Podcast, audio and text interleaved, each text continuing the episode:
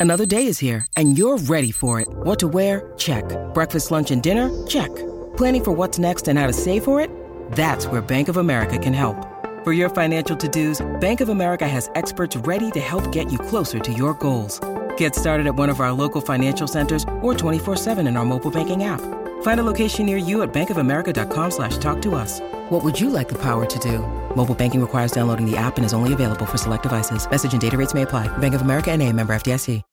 When you need mealtime inspiration, it's worth shopping Kroger, where you'll find over 30,000 mouthwatering choices that excite your inner foodie. And no matter what tasty choice you make, you'll enjoy our everyday low prices, plus extra ways to save, like digital coupons worth over $600 each week. You can also save up to $1 off per gallon at the pump with fuel points. More savings and more inspiring flavors make shopping Kroger worth it every time. Kroger, fresh for everyone. Fuel restrictions apply. Welcome back to another edition of the Wolverine.com TV podcast. I'm Chris Balas. with me, Doug Skene, Michigan's former All Big Ten offensive lineman, doing his Drew Carey impression once again. Skene, do these headphones make me look fat? You know, that's a good question, Balas. I, I, I, I think I'd have to ask the same thing, and usually the answer is the same. It's your fat that makes you look fat. It's your no. You're supposed to say no. It's your face. That's a line from Tommy Boy. No, it's your or your face does or something like that. So right. classic. So good to see you made it home, man. Back to the office. You're not on the road. We thought you were gonna have to do this from a hotel room this week, but uh, here you are, man. So you had a chance to watch the film, uh, and Skene. It was not pretty, man. And we said I said during the game, you could see when you were warming up. I think it was Jack Miller, Michigan's former offensive lineman who was on the sidelines, and he was talking to Doug Karsch and Jon Jansen up in the booth, and he said, "You know what? These guys are minuscule, man. It looks like a JV team out here." And I felt bad for them. And my first impression when I saw this team out there was, "God, I hope they they don't get anybody killed on the way home." They were that they were that small, and that was just a bad football team. Well, things looked really nice for Michigan, right? And and as we thought they would. Um, but let's let's just pump the brakes, like we talked about going into this game and that um, boy, Hawaii is not a very good team, not very good at all. Um, their defensive front, with the exception of the one defensive tackle that moved around, had a couple sacks. He he got in there on us a couple times. Um, but boy, the rest of that team, no, no, sir, not very good at all. So um, let's just take it for what it is. Uh, we expected Michigan to roll and roll easily. They did.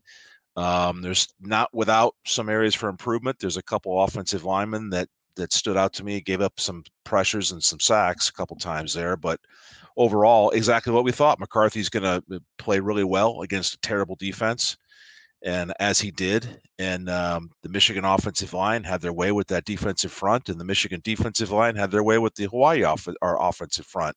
So, exactly what we thought should happen did happen. Yep. And our producer Hutch, Hawaii severely outmatched versus Michigan. This is why we pay him the big bucks here, right here.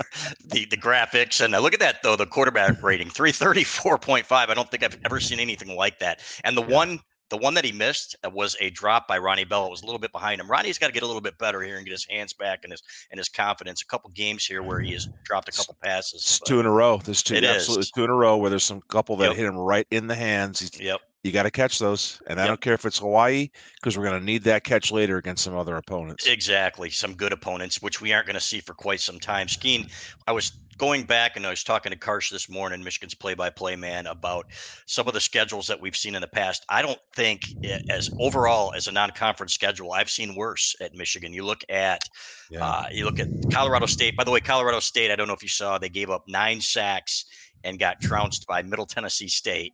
Okay.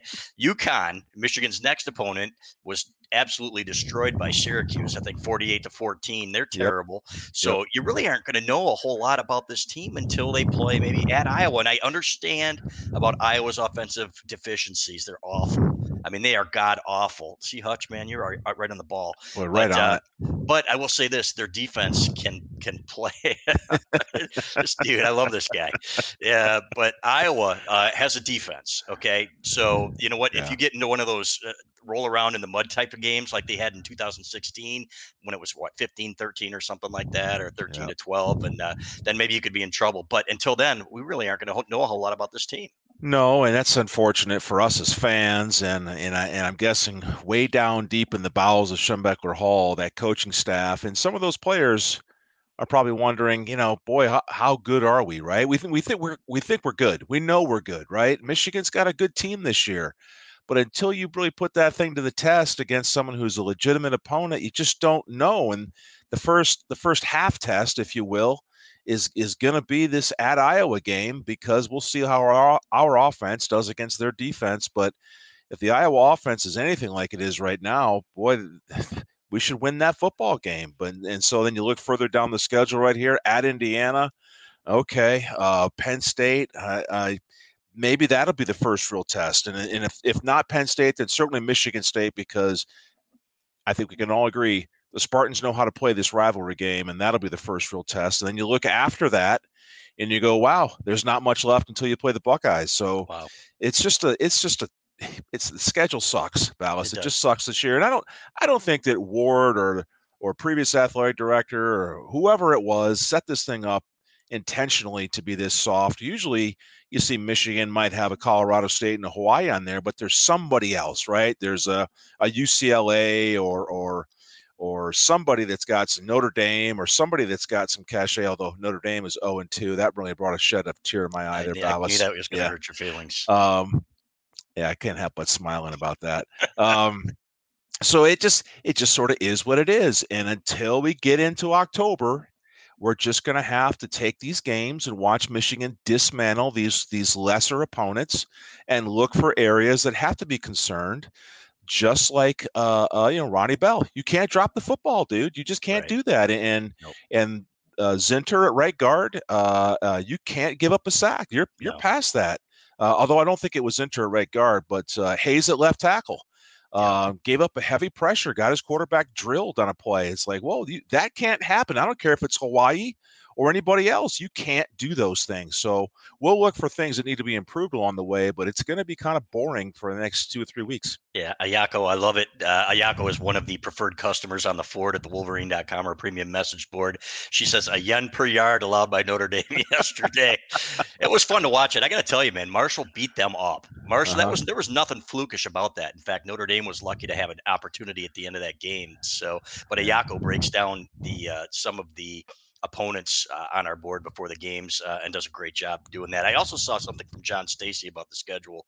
Uh, I think it was him talking about the schedule. And uh, yeah, Notre Dame lost to Marshall. Yeah, that was yep. supposed to be a guarantee game, right? Texas A&M loses to Appalachian State. By the way, three of Desmond Howard, your former teammate, three of his four playoff teams lost yesterday in week two.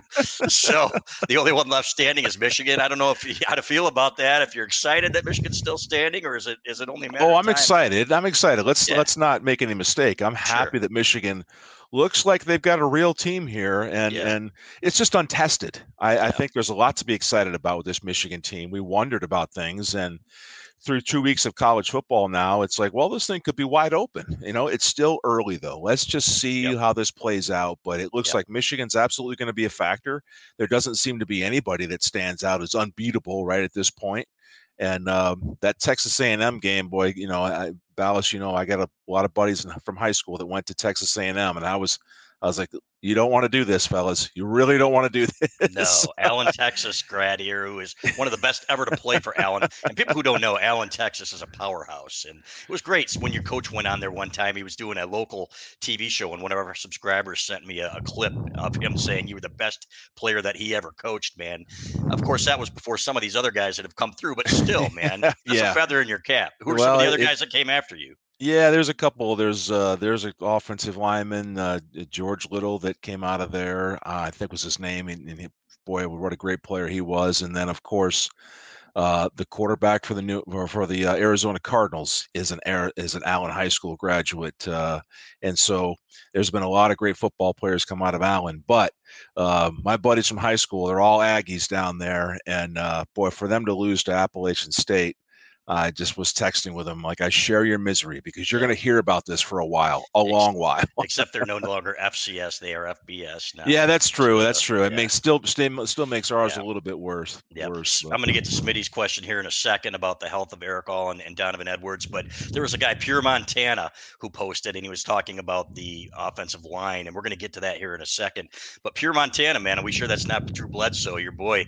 For people who don't know, our, our, our guy Doug Skene here blocked for Drew Bledsoe with the New England Patriots when you started those six games before Chester McGlockton fell on his leg and uh, blew up his knee, and that was ended your career. But uh, man, you want to tell some of those Montana stories, or maybe we do that for another time, like on an. That might be another time, but the question is the is is the one that that uh, that I'm concerned about. Yes. And we we talked about what coming into this game, what what should we look for? And I said perfection on that offensive line. And after Mhm. watching the defensive front from Hawaii, there's no reason that our quarterback should have been touched, let alone sacked.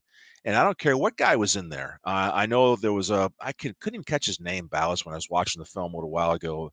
Backup right guard number sixty. Who is that, Balas? Who is that? Uh, geez, it wasn't El Hadi, was it?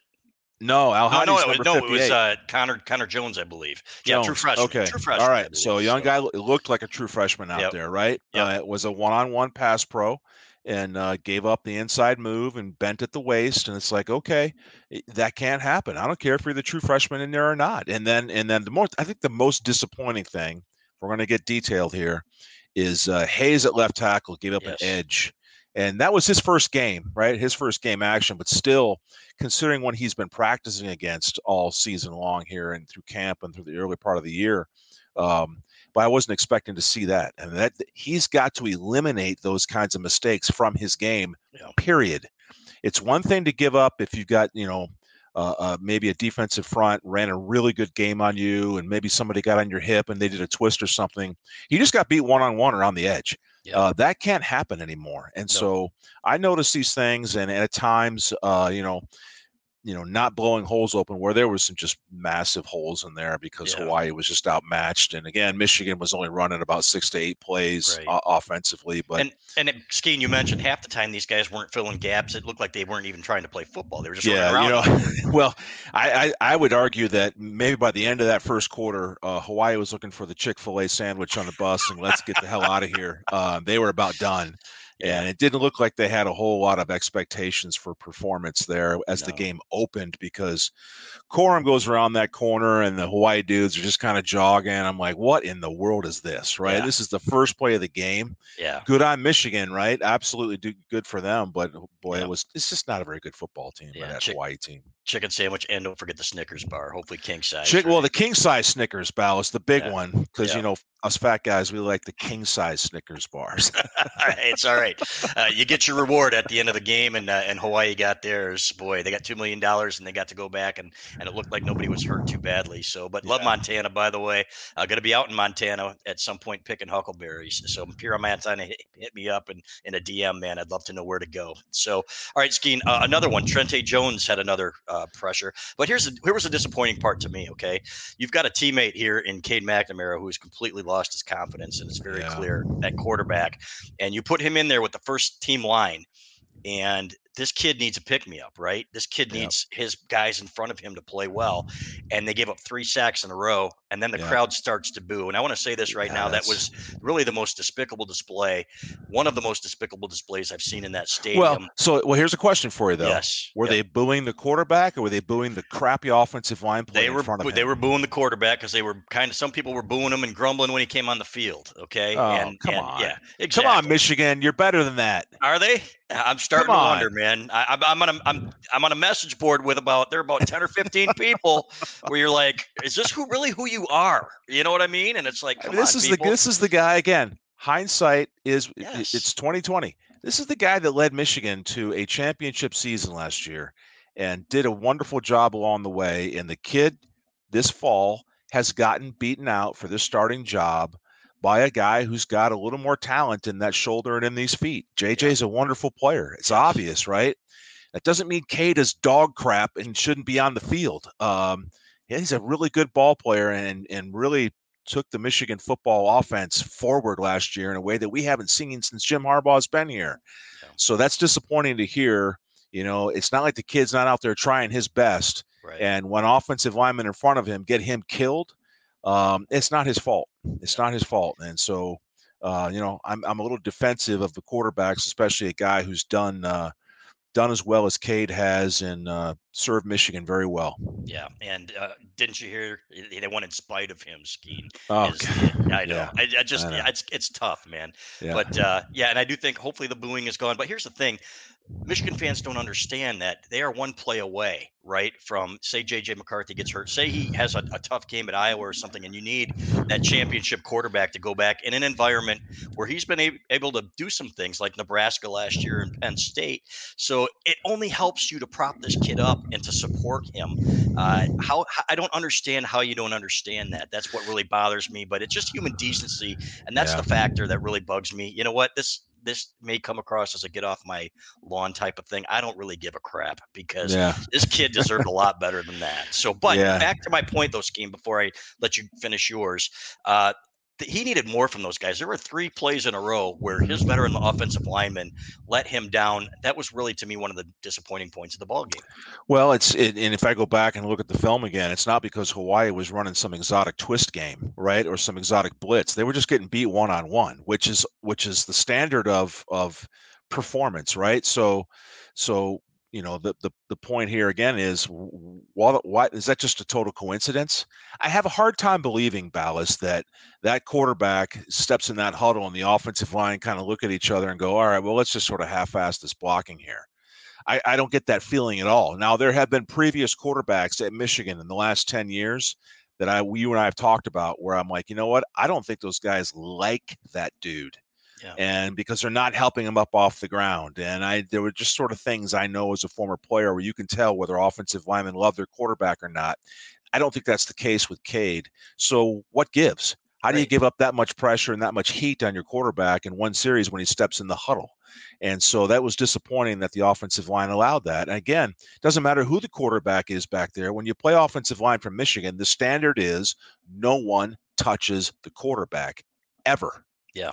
And now Sherrone Moore, what is your message to him? What would Les Miles have said to those guys if they hung him out to dry like that back in oh, the day? Yeah, yeah, yeah. We would have heard an earful coming off yeah. the sideline, absolutely, and uh, there would have been that would have carried over. In a win like that, yeah. when like mentioned, like I mentioned earlier, where the coach is probably wondering how good this team is, that would have been the catalyst for the following week of you're not good enough at that position to play like that and we're going to find out this week, getting ready for the UConn game, whether you're good enough to keep this job.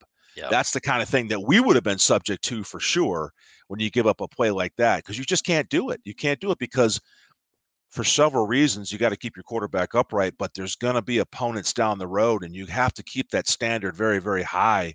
And so, offensive linemen can never be told getting your quarterback hit or sacked is okay. Right. So I would like to think that Coach Moore probably lit into his guys like, what the hell is going on here?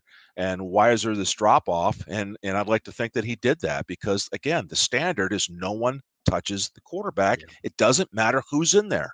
Yeah. Let me ask you this. Sherrone Moore, somebody asked me this. They said, when your offensive coordinator is also your offensive line coach and he's kind of splitting duties and maybe you're giving uh, some responsibility to an associate offensive line coach or something like that can that affect things because uh, i don't want to give these guys any excuses because they played a lot of football Skene there's no reason like you said this wasn't some kind of elaborate twist or something like that this is just guys getting beaten up front but yeah. uh, you know what it, there was something to be said for when les miles or jerry hanlon had his hands on you guys all the time and was there beating it into your skulls well I, I I, don't know how to answer the question, yeah. Balas, because I don't know how much play calling Coach Moore is involved in, and I don't know what the support system is, the setup for the offensive line, who's helping him coach that offensive line. But let's just play along here and play a hypothetical. If in fact Coach Moore is involved in the play calling, in other words, all right, it's first and 10. We're sending this set of plays on the field. You send the guy out there, he's got the plays, or you do, you know, like they do now, everybody looks to the sideline to see what the play call is. There's involvement of coaching going on there. If that's the case, then yeah, there's probably a little less attention to the details and just focusing only on the tackle box when you're the offensive line coach out there. Um, so it could it could absolutely play a factor. Um, and then if that's the case, then who is keeping an eye on that tackle box when you're in there. Uh, I know from experience when you play for a guy who's only got the offensive line, boy, he had his notes. Coach Coach Hanlon and Coach Miles had their notes before you came off the field. We're going to go right back. We're going to talk about what happened on first and 10, second and long, third and long.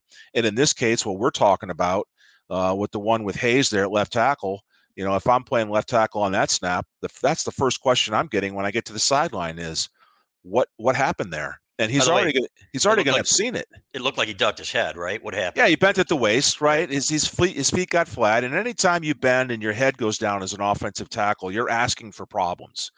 Um, for anybody out there watching this podcast uh, that has not played offensive line, imagine playing that position at second or third and long. In practices, sometimes coaches will say, "Take your helmet off, and we're going to do this drill." And when you pass block without a helmet on, you're going to keep your head back and your hands out. And you're going to keep that nice body posture and balance because you don't pass block with your face mask ever. You don't want to do that. And so when you watch an offensive lineman and their feet get flat and their and their waist just bends a little bit and a guy gets on your shoulder, it's over.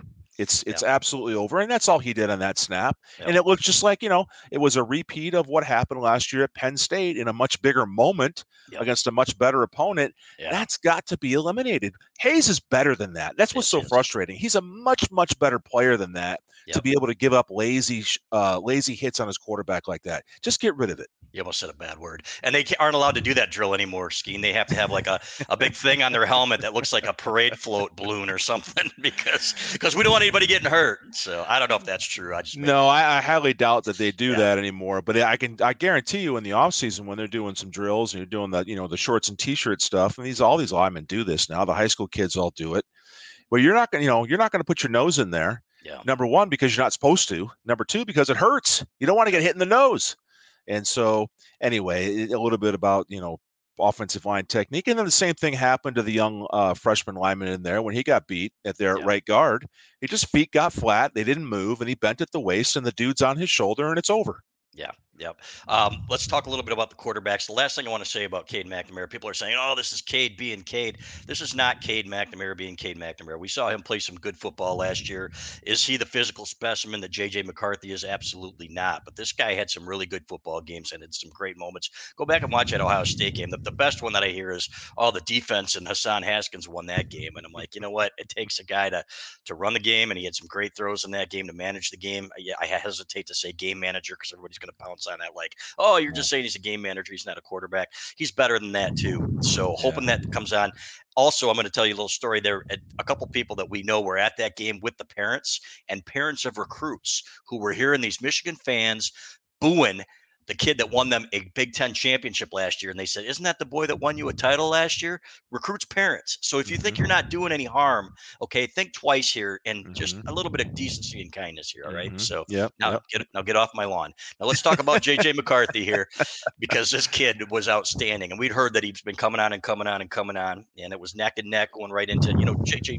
They said that Cade McNamara had his best camp, but what Jim Harbaugh said at the press conference after the game was, okay JJ McCarthy had been coming on, and then that last scrimmage, he really started to show that okay, you know, eliminating some of the mistakes. You know, we'd heard about turnovers and things like that, and that's the one thing that you can't do, as we've talked about forever. But where he put the ball and again against a crappy defense. And what he did uh, on some of those throws, the pinpoint accuracy, the stepping up in the pocket, just the mm-hmm. really, it looked like he was doing it effortlessly, effortlessly at times, Skene, where he's hitting guys in stride. And and Harbaugh made it a point to say, hey, we are not going to get this from him every game where he's near perfect. But boy, what a great start for him. Certainly didn't look like the moment was too big for him. No, I, I mean it fulfilled the expectations, right? Everything we've heard, and and and again, I, am putting an asterisk next to this, saying it was against Hawaii.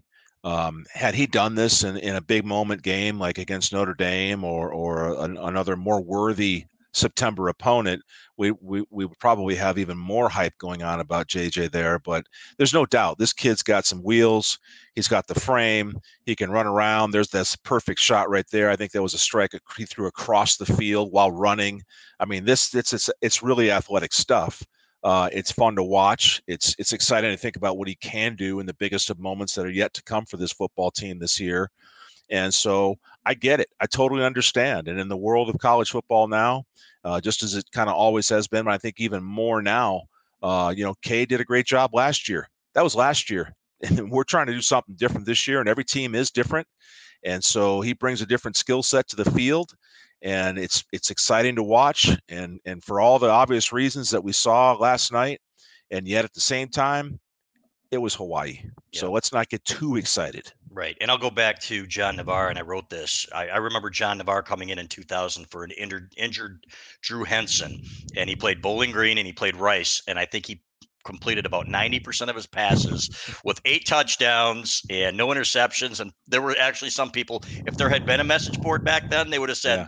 Drew, Drew who, you know, Drew Henson yeah. isn't getting his job back, which uh, yeah. clearly wasn't the case because he goes out to UCLA in week three and looked like he couldn't complete a pass. I think he was well, so, so right, Balas. So this goes back to that protection, and you and I have talked about this so many times if JJ in the coming games, not necessarily against UConn, probably unlikely, but any quarterback that is a human being, which last time I checked, they all are, when you get that dude hit and hit regularly in the first part of a football game, it derails their mentality oftentimes for the balance of that game.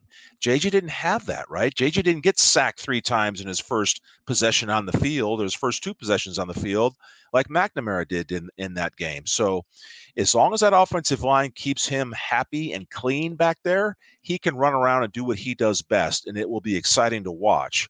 Um, but they've got to do that. They've got to keep him clean. And part of that is not just the pass blocking, it's the effective run blocking. So you don't give a defense obvious uh, situations where here comes here comes the pass. So let's go after JJ and make him think and make him hesitate and maybe get a shot on him. So the more you get that running game going, the more you're actually helping your passing game and the mentality of your quarterback who's back there. Yeah, and it's not until Maryland that they will actually see athletes that are, you know, uh, similar to them. Uh, frankly, you know, Colorado State. I think I told you they gave up nine sacks, and you know what? These guys are, uh, you know, what Maryland actually has Maryland actually has athletes. They don't have a great defense. Michigan has had its way with Maryland uh, and over the last several years. But yeah. uh, if you look at Iowa, that's a great a defensive football team. I, I don't care what anybody yeah. says. You know, oh, you're stupid to think that's going to be a football game. Who knows how that's going to go?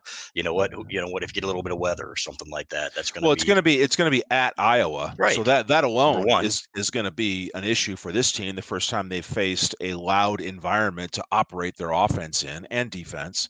And so that alone will be a challenge. And we'll see how JJ responds to that moment. Because there's going to be, like Jim Harbaugh talked about, you know, he's not going to be like this every game. He's just not going to be. There's going to be some moments like, okay, they're they're in a hole here a little bit. They got they've got some, you know, little clunky possession or two going on. And now what let's see how he responds then. But we're just going to have to wait a few yep. weeks to see that happen. Yeah, and it's you know the schedule is easy, like we said, even the Big Ten schedule until you get to Penn State. Well, Iowa, Penn State, uh, Michigan State. Now I'm going to ask you this: you, I don't think you ever in your career blocked for a uh, mobile quarterback. Is that right? You had Elvis Grbac. I think Todd yeah. Collins filled in for him at times. Drew Bledsoe was not exactly a burner. Right. Was there right. ever a time that you blocked for a running quarterback in no. high school or anywhere else? No, so, at that time, you know, the, the, in, back in those days, Balas, where color TV was just new, which obviously I'm joking, but yeah, he, yeah. yeah. no, the, the the the the running quarterback, the read option hadn't even been invented yet. Right. You know, the most dynamic thing we had was play action football. That was it. That was right. as close as it came. You know, and so no, uh, uh, when when things broke down or a defensive secondary was really good, the quarterback was taught and they were coached to put it over the first down marker into the third row of the stands and let's play the next down. So, are you qualified to talk about what it's like to block for a guy who runs yeah, the read option? Yes, no. yes, I can tell you are that. You sure? Okay. I can absolutely tell you that because the fundamentals don't change there. Okay. The only difference is when it's an obvious passing down, uh, um, you know, your quarterback has choices. So, if I'm the right tackle, left tackle, no matter what it is, but more specifically the tackles, if there's pressure and things start to go awry, then I'm probably going to have a conversation along training camp, spring football training camp, and during the season about where to go and how to help me as an offensive lineman not get you sacked. So don't come off my hip, right? So if you're a quarterback, if JJ or Cade, whoever it is, if you're going to bail out of that pocket, don't come right off of my right hip, right? Because that that dude on blocking is probably going to reach out and grab you and drag you down. it's going to be a sack. So, you know, help me set up a block if you're going to do those kinds of things, if you can. And so, you know, at the same time, you know, the quarterbacks are taught to find that bailout route, get rid of the football. And so, what does that say? Oh, uh, that's so good. yes, exactly. Three, yeah, that's that's funny. One and a half yards in a cloud of dust. yes. That was us. Well, to a degree, right? No, mean, no. we we we kind of aired it out it a little bit. We did, Gary Coach Bowler. Moeller. We Yep. we opened it up a lot considering the times. But no, I I, I do think Balas that uh, blocking for a, a mobile mobile quarterback like JJ that can run around can present some challenges for the offensive line, but the ideal state is the same. The ideal state is I'm going to give you three seconds back there, buddy. You're going to get three. 1001, 1002, all gone. Yeah. And if not, and you're going to make it up, you're going to do some running kind of thing that's not scripted, it's not part of the play, then do us a favor and take the most concerning route that uh, makes the most sense so you don't uh, get a sack, big loss of down. They still teach these guys get rid of football. Don't take a sack. Don't ever take a sack. And of course, again, uh, no one should be touching that quarterback, Balas, ever. Nobody should be breathing on him. He used to say. So Yeah. All right. So yes, knowing that it was only Hawaii, but there were a couple of throws there where you're looking when JJ hits this hits uh, Cornelius Johnson 54 yards in stride. The one the sideline to Donovan Edwards. First of all, the throw. Okay. First of all, he identifies that there is a uh, linebacker on this kid, and I'm thinking, okay, this has Saquon Barkley written all over it. Michigan Penn Mhm. State will go back. You know, you put a linebacker or Chris Graham, uh, God forbid, in 2006, Michigan Ohio State, uh, trying to cover one of uh, Ohio State's running backs. But a, he identifies it. You see him look over there, and I'm thinking, you know where he's going with this ball, assuming the safety's not in the play. Mhm. And the strike that he threw, the catch that he that was big boy football right there, and that's something Mhm. that uh, you know, with all due respect to Cade McNamara, we haven't seen. It's it's a different level. Yeah, well, that's you know that was the one knock on Cade last year. We we said when when's the deep ball connection going to develop? When's it going to develop? And I, it's a, it's an absolutely fair point, Balas, that it looks like JJ's got a a a much faster dialed in point here on this deep ball than Cade did a year ago on last year's team. And so when you can do that, you now you make safeties start wondering, and they get a little nervous about any color getting behind them, uh, which they're not supposed to do anyway, unless they're on some other assignment. And so with him back there and that ability, it opens up that offense a little bit, makes the defense wonder a little bit more, which should, in theory, loosen things up for your running game. Uh, one of the things that uh, it was, the, I think it was the Roman Wilson touchdown, the first play of the game or the second play of the game there. Both Hawaii safeties are creeping up. They're within 10 yards of the line of scrimmage because they're looking at that running game coming out of there. And whoop, there he goes, one on one on the seam right, right down the hash. And it's an easy touchdown. So, you know, again, when you have threats on both sides of your offense with running and passing, it just makes everything else easy. Yeah, and he sells that fake extremely well. He actually sold the fake on that handoff and pulled it back, and I mean he was open by ten yards. You know Mhm. that's the thing. So Roman Mhm. Wilson loved that kid. The fact that he uh, did it against Hawaii, his home state. I think his grandmother actually lived in St. Ignace. He might have up north with Barry Pierson com- country, but uh, out in Hawaii, it was good to see him do that. I joked that you know he was getting them back for not recruiting him, but I'm guessing I'm guessing Hawaii probably did try to recruit him a little bit too. So That was um, exciting. You know, the kid was yeah. having a lot of fun, and He it's you know, I was you know they're showing shots of the Michigan sideline on a TV copy there, and and I you know it brought me back to the times when we played some teams that were not very good, and yeah. we had some blowouts. That's a lot of fun, right? You see those guys with the smiles on their faces. They've all worked their tails off going back to last January, and so they should be having fun, Balas, and that's exactly what you want to see. And then the kid who's you know playing a team from back home and he scores the first two touchdowns and he's running crazy and doing all that stuff. That was fun to see. Were you on that team that beat Houston like 70 to 7 when Tyrone Wheatley took the uh, kickoff back to open Yeah, game? yeah, it was Yeah. 60, 63 to 3 was the final. That was the game. That was the game that I got busted working on my golf swing on the sideline.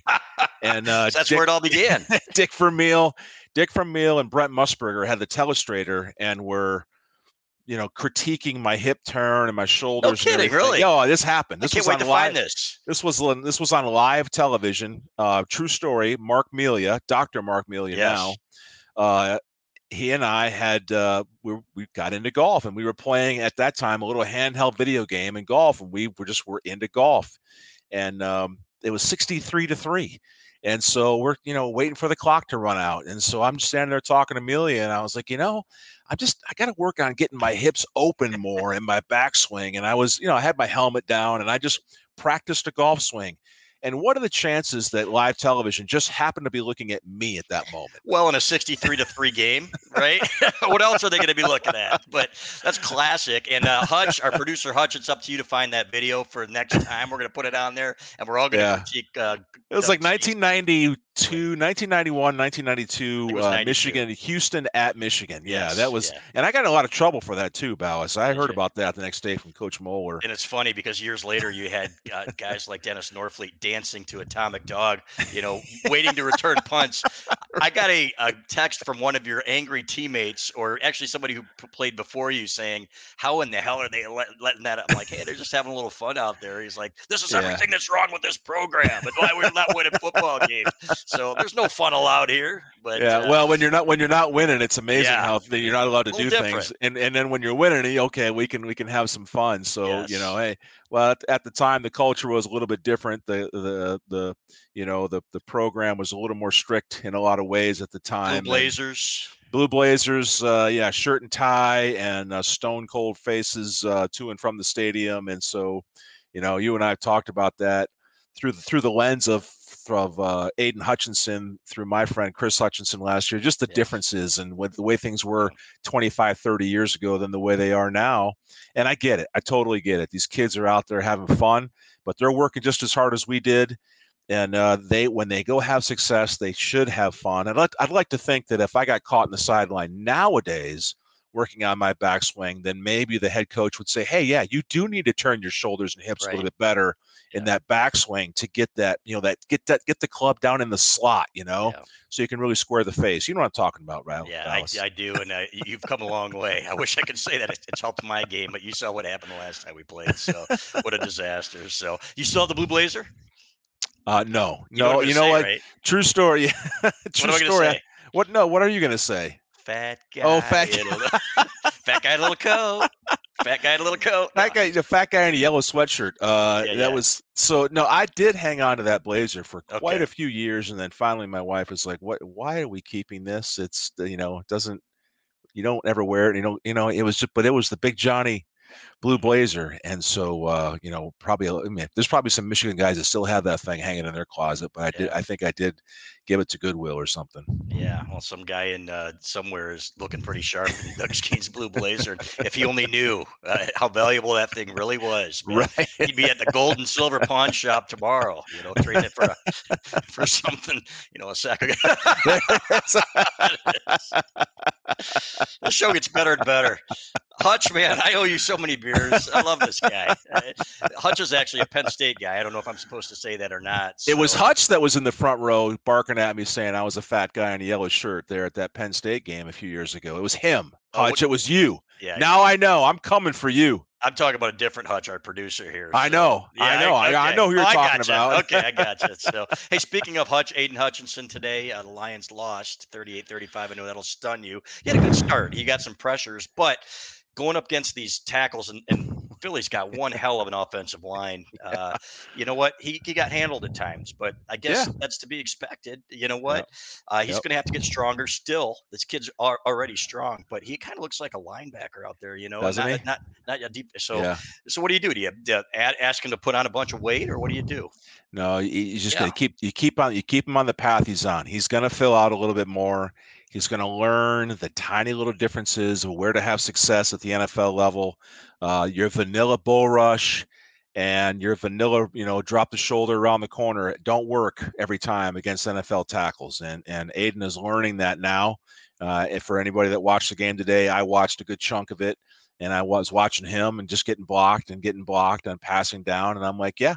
Uh, here's a news flash: offensive tackles in the NFL are really freaking good. Yeah, And yeah that's why they gonna- get paid the big bucks. That's right? why they get paid Yes. 10, 15 million bucks a year. Yes. And so uh, you're not just going to fool them and take advantage of any tiny little deal.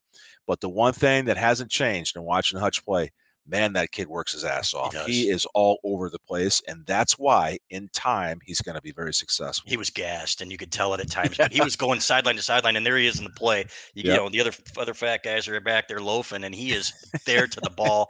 That is the kind of guy that helps change the culture of a franchise, and Mm-hmm. they'll get better. Uh, there's no question in my mind that he will help them get better. You know, it's the Lions, so you know, with all due respect to the Hutch, Mm-hmm. they need some help, Balas. Yeah. You know, I this so today it, it, this was the first Lions game that I probably really sat and watched in it. I would say ten years. Yeah. And I'm looking at this team and I'm going, yeah, okay, yeah, I can see why Lions fans feel the pain here because they you know they, they need some more players. Mhm. But the one thing that I would say about that team, um, where they do need some other playmakers on both sides of the ball, obviously, they play hard. Yep. I think I think they really like this coach Agreed. and they and they play hard and that will count for something. Yep. Let's talk real quick about the Michigan defense here. We got a few minutes left, so uh, you can't really glean a whole lot. And I know that Jim Harbaugh talked about building the wall in the running game. Uh, you know what? They could have thrown a you know five pylons out there, as Anthony Broome, our our staff writer, likes to say, and uh, the linebackers could have cleaned up against these guys. But again, they look like they like playing together. Like they like getting to the ball. They hustle to the ball, much like the Lions that you were just talking about. This group plays really hard together and, and plays pretty well. Oh, I agreed. Um, again, let's put a little, you know, little note here. It, it's against Colorado State and Hawaii, but this defense looks like they're absolutely having their way, executing what they want to execute. Mazi Smith is causing all kinds of problems in the interior of opposing offensive lines. Uh, the young player Graham in there, I watched him in a few sacks. That kid don't he don't or not sacks but tackles. The efforts off the charts, and again, the rotation of this defensive line playing together there's no one pointing any fingers. Of course, why would you when you're up 50 to you know three or whatever it is?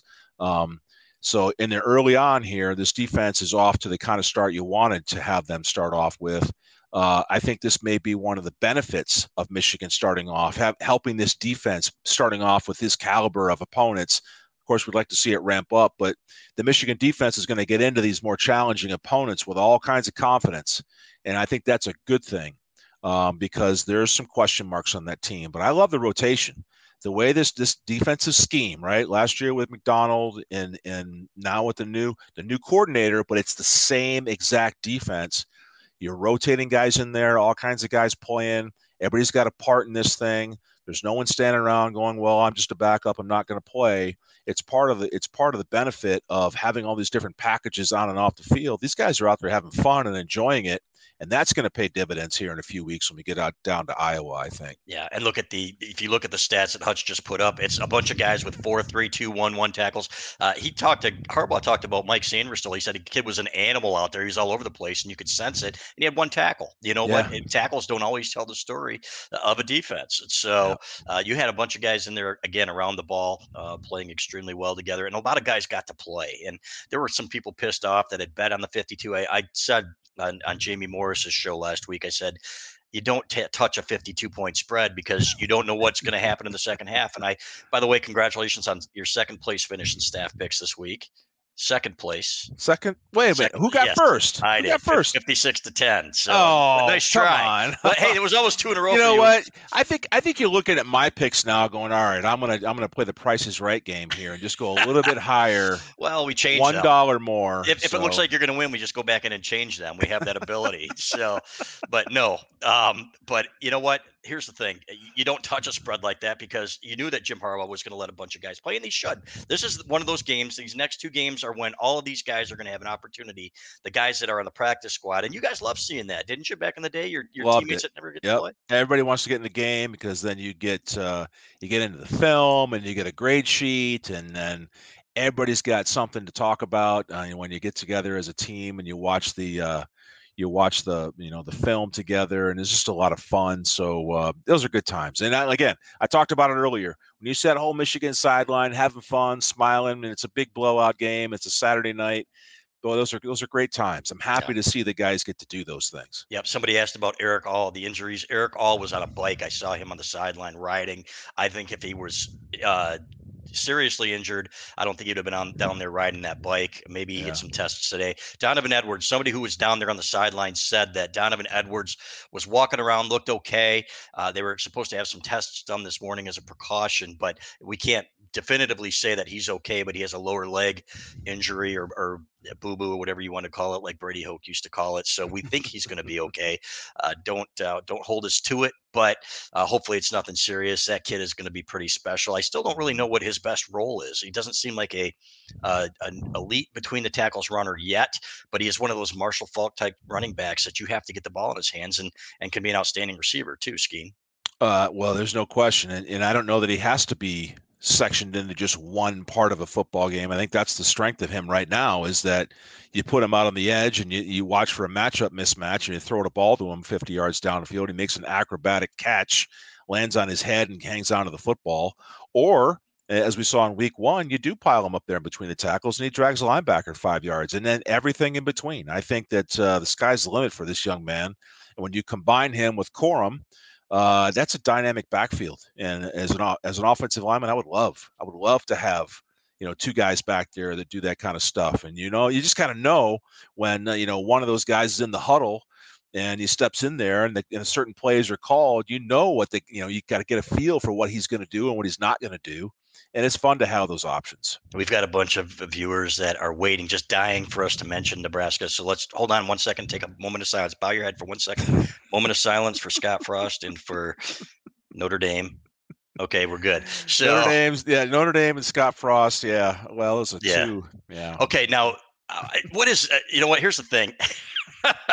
you don't know the history behind my history with Scott Frost's mother. She sent us a scathing letter after staff picks, and we'll get to that maybe on before the Nebraska game. We'll tell everybody uh, th- what the story is there. But uh, Scott Frost, somebody asked if he was going to go into the Alabama rehab program for coaches. You know, is Nick Saban going to rescue him and you know make him the associate special teams coach or something like that? But and then he'll be the and then he'll be the head coach of somewhere else a year from now. Exactly. Yeah. And uh, and that was a great game, by the way. Alabama against uh, Sarkisian and uh, best. Oh, skiing. Yeah. Um, you gotta love it. Uh, however, uh, Nebraska, uh, you know what, looking for a coach. And that's a program, man, that just really has not gotten its mojo back. And it's tough. Two things, right? Uh, you're following a legend. Solich wasn't good enough for them with his nine yep. and three records. Neither yep. was Bo Pelini. You know what? So where yep. do you go now? Oh, Matt Campbell or something like that? It's got to be tough to recruit there, right? Not nothing against well, You know, here's what i sound.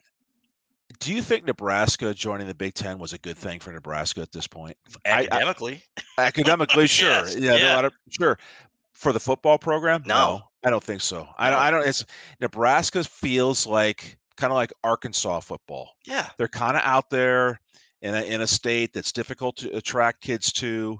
Um, you know, when they were in their heyday, they had most of their starters. You know, a lot of them were from Texas, and and Coach Osborne used to go down there in Texas and grab all kinds of talent and bring it up there. And they used, you know, they had the big game against Oklahoma and so it's just, uh, I think it's a tough place to get going again. And everybody thought, I thought Scott Frost would do a good job there. So did I. Um, but obviously he didn't, which means there must be some pretty big challenges there. And, and, and so it's, yeah, you know, my, my old grudge against Scott Frost, although I never played against him, you know, that 97 team and, and, uh, you know, the, the way that thing went down. I haven't forgotten about that. So, yeah. and I'll Frost, you, who, you know, I'll tell you who really hasn't is Jon Jansen. We will get him on this podcast, by the way. He said already agreed that he's going to come on here. We'll oh, I'd love to have that. yeah, Jansen. I can't wait to hear those stories. Of so, course, yeah. Jansen's yeah. got a more, far more uh, bigger axe to grind than me. As the captain uh, of that '97 national yes. championship team that had to split it with Scott yeah. Frost because of the crying. So uh, somebody yeah. did put on there, you know, who wants to live in Lincoln for three or four years? I like Lincoln. I love Lincoln. I like like Omaha. Uh,